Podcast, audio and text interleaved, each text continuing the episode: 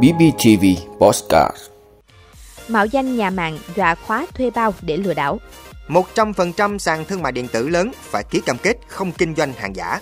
Thi công đồng loạt 3 dự án cải tạo nâng cấp tuyến đường sắt quốc gia Đất nước có tuổi thọ cao nhất thế giới, vượt qua Nhật Bản. Nhật Bản có thể thiếu lao động trầm trọng sau 17 năm nữa Đó là những thông tin sẽ có trong 5 phút sáng nay ngày 31 tháng 3 của BBTV. Mời quý vị cùng theo dõi. Thưa quý vị, theo quy định của Bộ Thông tin và Truyền thông, sau ngày hôm nay 31 tháng 3, nếu khách hàng chưa chuẩn hóa thông tin thuê bao, các nhà mạng sẽ khóa dịch vụ một chiều. Lợi dụng thời điểm gần hết ngày thực hiện quy định với số lượng lớn người dân có nhu cầu tìm hiểu và chuẩn hóa thông tin thuê bao, các nhóm lừa đảo đã mạo danh nhà mạng, gọi điện dọa khóa tài khoản, khóa thuê bao để lừa đảo. Càng gần đến mốc 31 tháng 3, càng liên tục có những cuộc gọi mạo danh nhà mạng thông báo thuê bao sắp bị tạm khóa và yêu cầu cung cấp thông tin cá nhân. Có rất nhiều cách chuẩn hóa thông tin thuê bao khác ngoài cách ra quầy giao dịch. Tất cả các hoạt động chuẩn hóa thông tin thuê bao đều miễn phí và không yêu cầu tài khoản ngân hàng hay các thông tin cá nhân khác qua điện thoại. Ông Mai Đặng Duy Cương, Phó Giám đốc Ban Khách hàng Cá nhân, Tổng công ty Dịch vụ Viễn thông VNPT cho biết, ngoài việc ra điểm giao dịch, khách hàng cũng hoàn toàn có thể sử dụng app MyVNPT hoặc vào web my.vnpt.com để thực hiện chuẩn hóa thông tin thuê bao của họ được nhanh hơn. Đối với những khách hàng ở vùng sâu vùng xa, chúng tôi sẽ có nhân viên đến để hỗ trợ khách tại nhà. Đây là hoạt động không thu phí nào, không yêu cầu người sử dụng cung cấp tài khoản mật khẩu ngân hàng. Người dùng thấy có hiện tượng lạ nên gọi tới số chăm sóc khách hàng của nhà mạng. Ông Nguyễn Phong Nhã, Phó Cục trưởng Cục Viễn thông Bộ Thông tin và Truyền thông thông tin. Theo các nhà mạng, việc khóa liên lạc một chiều, hai chiều đều có lộ trình và thông báo, không có chuyện bị khóa ngay lập tức như các đối tượng thông báo tới chủ thuê bao. Để nhận được sự hỗ trợ, khách hàng có thể gọi tới tổng đài của các nhà mạng khi gặp các tình huống nghi ngờ.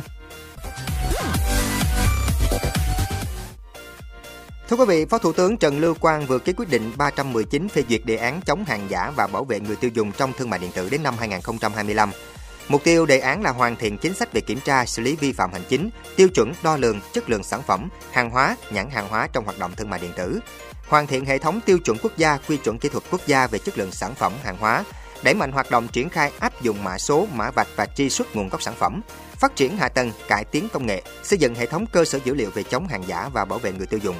100% sàn giao dịch thương mại điện tử lớn ký cam kết không kinh doanh hàng giả. 100% tổ chức cá nhân kinh doanh trên sàn giao dịch thương mại điện tử lớn được tuyên truyền phổ biến các quy định pháp luật.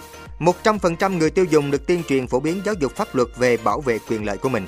Giải pháp thực hiện đề án là xây dựng cơ sở dữ liệu tập trung về chống hàng giả, bảo vệ người tiêu dùng, gồm sàn giao dịch, hệ thống thông tin, dữ liệu giao dịch điện tử, cơ chế kiểm soát hàng hóa trong giao dịch điện tử và kết nối chia sẻ với các cơ sở dữ liệu liên quan của các lực lượng chức năng thuộc các bộ ngành.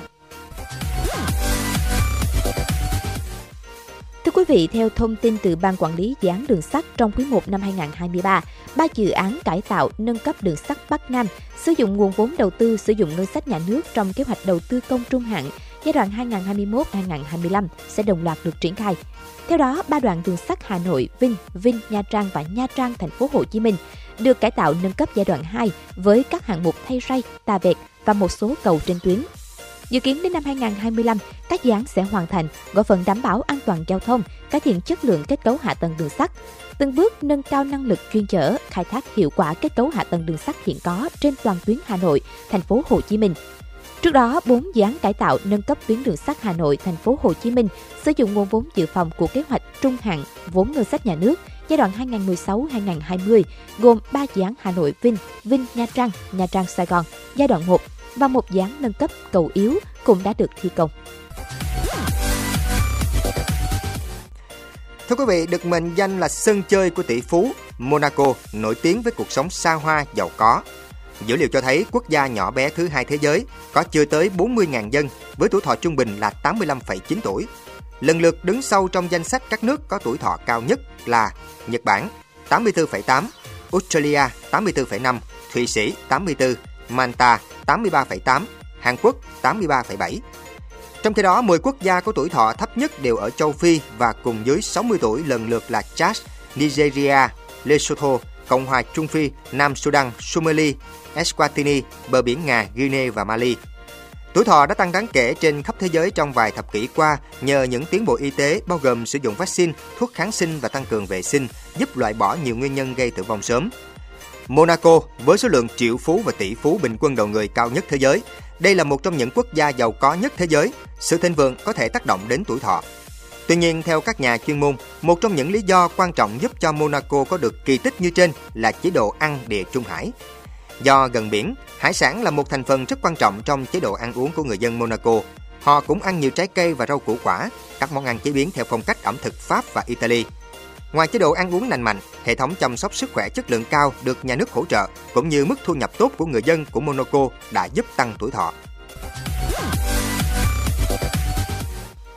Thưa quý vị, theo dự báo của Viện Nghiên cứu Recruit, Nhật Bản có thể rơi vào tình trạng thiếu lao động trầm trọng sau 17 năm nữa, trong đó chênh lệch lực lượng lao động sẽ ngày càng nghiêm trọng hơn giữa thành thị và nông thôn.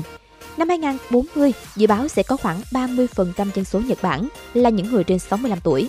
Cùng với tình trạng giảm sinh như hiện nay, ước tính Nhật Bản sẽ thiếu hụt hơn 11 triệu lao động. Trong đó, sự thiếu hụt lao động tại các khu vực nông thôn sẽ trầm trọng hơn các khu vực thành thị như Tokyo hay Osaka. Theo Viện Nghiên cứu Recruit, các ngành nghề thiếu lao động chủ yếu là bán hàng, lái xe, xây dựng, kỹ thuật dân dụng và chăm sóc điều dưỡng. Theo nghiên cứu, những khu vực như Tokyo sẽ thiếu khoảng 20 đến 30% lao động so với nhu cầu. Còn các khu vực nông thôn của các địa phương như Kyoto, Niigata, Nagano, tỷ lệ thiếu hụt lao động sẽ trên 30%. Sự thiếu hụt lao động do già hóa dân số và giảm sinh sẽ tác động tiêu cực đến quá trình vận hành cơ cấu kinh tế xã hội tại nhiều địa phương của Nhật Bản chính phủ Nhật Bản đã nới lỏng các điều kiện cấp thị thực cũng như tạo điều kiện sinh sống tốt hơn để thu hút người nước ngoài đến làm việc tại Nhật Bản nhằm bù đắp tình trạng thiếu hụt trong nước.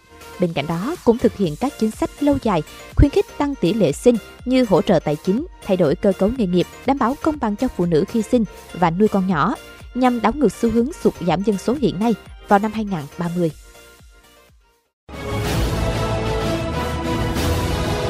Quý vị đã luôn ủng hộ các chương trình của Đài Phát thanh truyền hình và báo Bình Phước. Nếu có nhu cầu đăng thông tin quảng cáo ra vặt, quý khách hàng vui lòng liên hệ phòng dịch vụ quảng cáo phát hành số điện thoại 02713 887065.